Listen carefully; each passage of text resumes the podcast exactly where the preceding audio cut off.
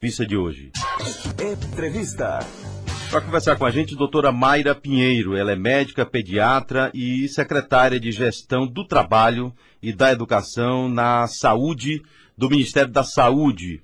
Está é, tá na linha para falar conosco. Doutora, muito bom dia, seja bem-vinda aqui a Nazaré FM. Como vai? Tudo bem, doutora? Bom, bom dia. dia. então, a você, André, e a todos os ouvintes do programa Voz da Cidade. É uma alegria enorme falar com todas as pessoas de bem do estado da Bahia. Bem, doutora, me permita começar falando sobre tudo que paira do, no, no, nas últimas horas. O Jornal Nacional é, publicou uma fala da senhora, por exemplo, é, dizendo para alguém e, que me parecia uma live, onde a senhora dizia que queria é, passar umas perguntas para senadores que eram da, da, da situação, para que pudessem é, deixar a senhora falar mais sobre os assuntos que a senhora defende, como tratamento precoce, utilização de cloroquina, ivermectina, é, o que muitos chamam de kit Covid. E eu vi que a senhora fez uma denúncia também é, num canal aqui da, da Bahia, chamado Rádio Brado. Se eu não me engano, é Poder 360, alguma coisa assim, o nome do programa, com Timóteo Oliveira e a turma dele. E lá a senhora denuncia que na quebra de sigilo do governo, da, da, da CPI da Covid, ali ficou determinado, através do STF, que a senhora, que, que os e-mails da senhora não poderiam ser divulgados até que se findassem as investigações. Eu queria que a senhora falasse um pouco sobre isso e também sobre essa denúncia da senhora ontem na Rádio Brado aqui na Bahia. Pois não, André. É, eu vou começar dizendo que nós estamos vivendo regime de exceção. A gente tem algumas instâncias da sociedade brasileira, como o legislativo, o judiciário e uma imprensa militante, toda a imprensa, que estão prestando um desserviço ao país e tentando perseguir pessoas de bem que estão fazendo seu trabalho com um instrumento desqualificar o governo Bolsonaro, impedir o prosseguimento do exercício do mandato de um presidente legitimamente eleito qualquer pessoa hoje que esteja dentro do governo Bolsonaro é assediado e é perseguido. Isso está representado do que eu venho passando nessa aí. Eu fui lá prestar o meu papel, desejei é, esclarecimentos à população brasileira e aos senadores da República, pedido de falar, daí porque a ideia de me preparar antes da CPI e tentar pedir ajuda para que os senadores fazer perguntas que me ajudassem a esclarecer a população não há crime nenhum nisso, porque simplesmente não deixa os outros é, participantes da CPI falar. O espaço que você tem de poder responder com seriedade e dar informação qualificada à população são as respostas que você dá na CPI. Quando essas respostas são feitas por pessoas que já têm um viés de lhe desqualificar e de lhe atacar, como são os diretores, presidente da CPI, quem assistiu viu, a gente não consegue sequer responder. Eu fui interditada, eu fui assediada naquela CPI. E fui assediada antes da CPI, chamada de Capitã Cloroquina. Durante a CPI, recebi assédio no plenário do senador Alessandro, do senador Omar, do senador Otto, que é uma vergonha hoje para o estado da Bahia. Um médico desqualificado para o exercício da medicina, tentando interrogar uma médica que exerce a sua profissão e que quer exercer sua autonomia. Então, isso foi o que os brasileiros assistiram na CPI. Entreguei o meu celular voluntariamente, André.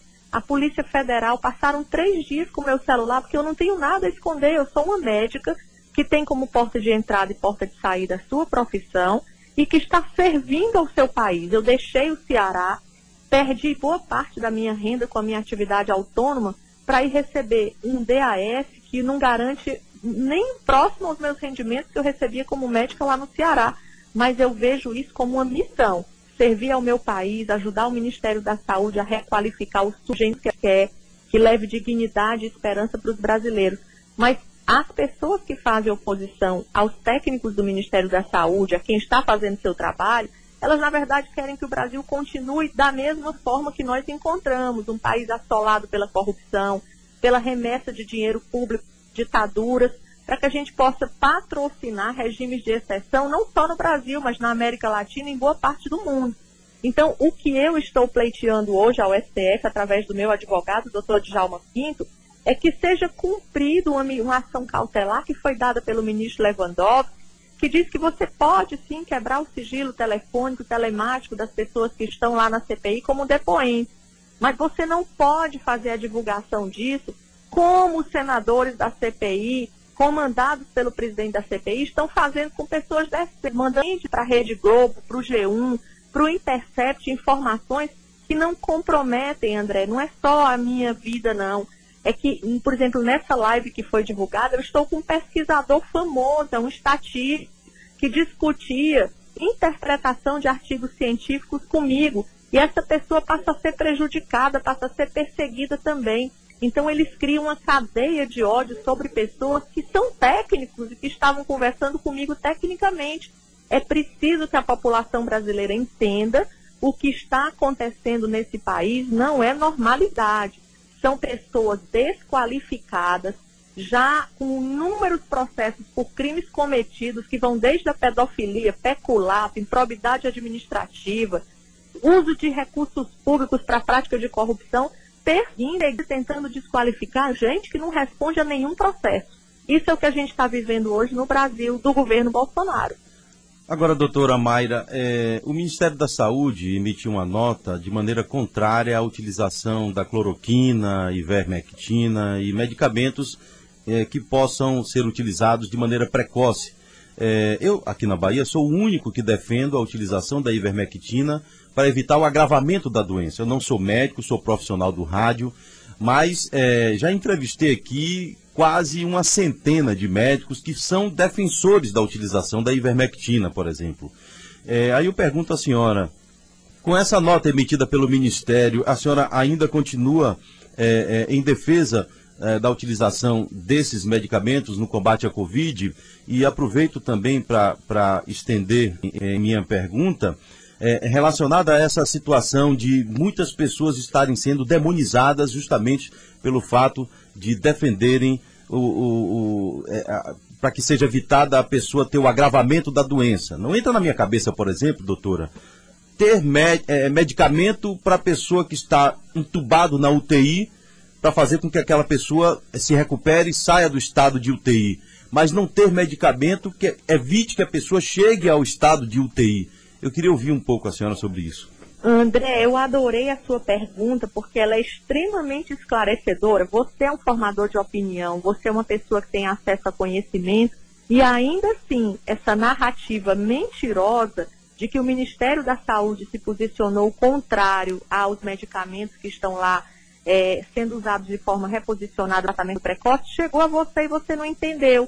Então, é preciso que a gente deixe bem claro, usando o seu programa como um canal de informação qualificada, o Ministério da Saúde não emitiu nenhuma nota dizendo que o tratamento com medicamentos reposicionados, que a gente chama hoje de forma generalizada de tratamento precoce para a Covid, que ele não funciona. O documento que foi divulgado de forma leviana pela imprensa é um documento da Comissão Nacional de Incorporação de Novas Tecnologias, da CONITEC, e se refere ao uso desses medicamentos na fase hospitalar ou seja, para pacientes internados. Para isso aí, a sociedade médica, os médicos brasileiros, as instituições que têm compromisso com a verdade, já disseram há muito tempo, não adianta usar esses medicamentos quando o doente já é grave, quando ele está internado, quando ele já tem risco de morrer. Esses medicamentos devem ser usados por quem quiser, de acordo com a decisão tomada pelo seu médico e pelo paciente, na fase inicial da doença. Então, veja a narrativa maldosa que se publicou na imprensa, inclusive através de um ex-ministro. O ex-ministro Mandetta disse isso em vários canais, que o, o, Ministério da Saúde reconhecia em silêncio, caladinho, que o tratamento precoce não funciona na fase inicial da doença. Não é verdade. Isso é uma narrativa mentirosa, não é verdadeira. O documento que foi publicitado de forma errada e leviana se refere a uma posição na fase hospitalar da doença. Então, nos ajude a divulgar essa inverdade em respeito às vidas que os médicos brasileiros precisam continuar falando. Bem, conversando com a gente, doutora Mayra Pinheiro, médica pediatra e secretária de Gestão do Trabalho e da Educação na Saúde do Ministério da Saúde. É, doutora, é, tem uma, uma, informação circulando em redes sociais que o Ministério da Saúde estava numa tenda, aquela situação que aconteceu da falta de, de, de, de oxigênio, não é? E o Ministério da Saúde, ao invés de se preocupar em resolver a questão do, do, do oxigênio, estava numa tenda do lado de fora oferecendo o chamado kit Covid. É, primeiro, é, é incrível demonizar alguma coisa ou alguém que possa estar em qualquer situação mostrando às pessoas que tomem um medicamento para evitar que chegue aquela situação que ali estão. É, mas eu queria lhe ouvir um pouco sobre isso também. Isso é outra mentira, André. O Ministério da Saúde ele não tem ações atribuídas de de medicamento em nenhum estado. O Ministério da Saúde nunca armou tendas. As ações de tendas que eventualmente existam em algum estado e da qual nenhum de nós secretário participou, são responsabilidade dos governos estaduais e municipais. As tendas que se criaram em vários estados do Brasil, do lado de fora de alguns hospitais públicos, e eu vi isso em Manaus, eram tendas de triagem organizadas pelo próprio serviço local para facilitar que os doentes que chegassem contaminados é, fossem rapidamente atendidos e evitasse a contaminação com doentes que não tivessem Covid. Ministério da Saúde é outra falácia, outra mentira dessa imprensa que presta um desserviço, porque eles constroem uma narrativa a partir de uma foto, de uma informação deturpada e contam uma narrativa ao país que é mentirosa nunca fizemos tenda e quem vem divulgando isso vai ter que provar. A gente nunca distribuiu kit Covid em tenda alguma, nem eu, nem nenhum secretário do Ministério da Saúde. Então essa informação não é verdadeira.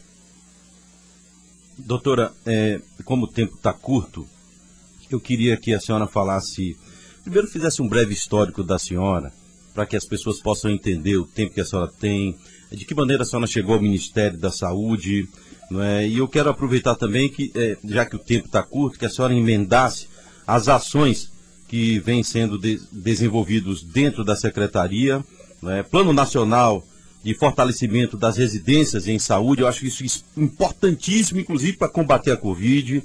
Uhum. O trabalho de prevenção às doenças é, mentais, porque tem a questão do pós-Covid, e isso é muito grave. E os é, cursos também que estão sendo lançados, é, profissionais para os profissionais de saúde.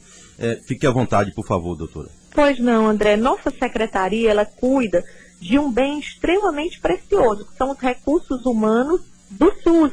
Nós formamos, qualificamos, treinamos os profissionais de saúde das 14 categorias do SUS, desde os agentes de saúde, que são importantíssimos, até os médicos, enfermeiros, fisioterapeutas, nutricionistas.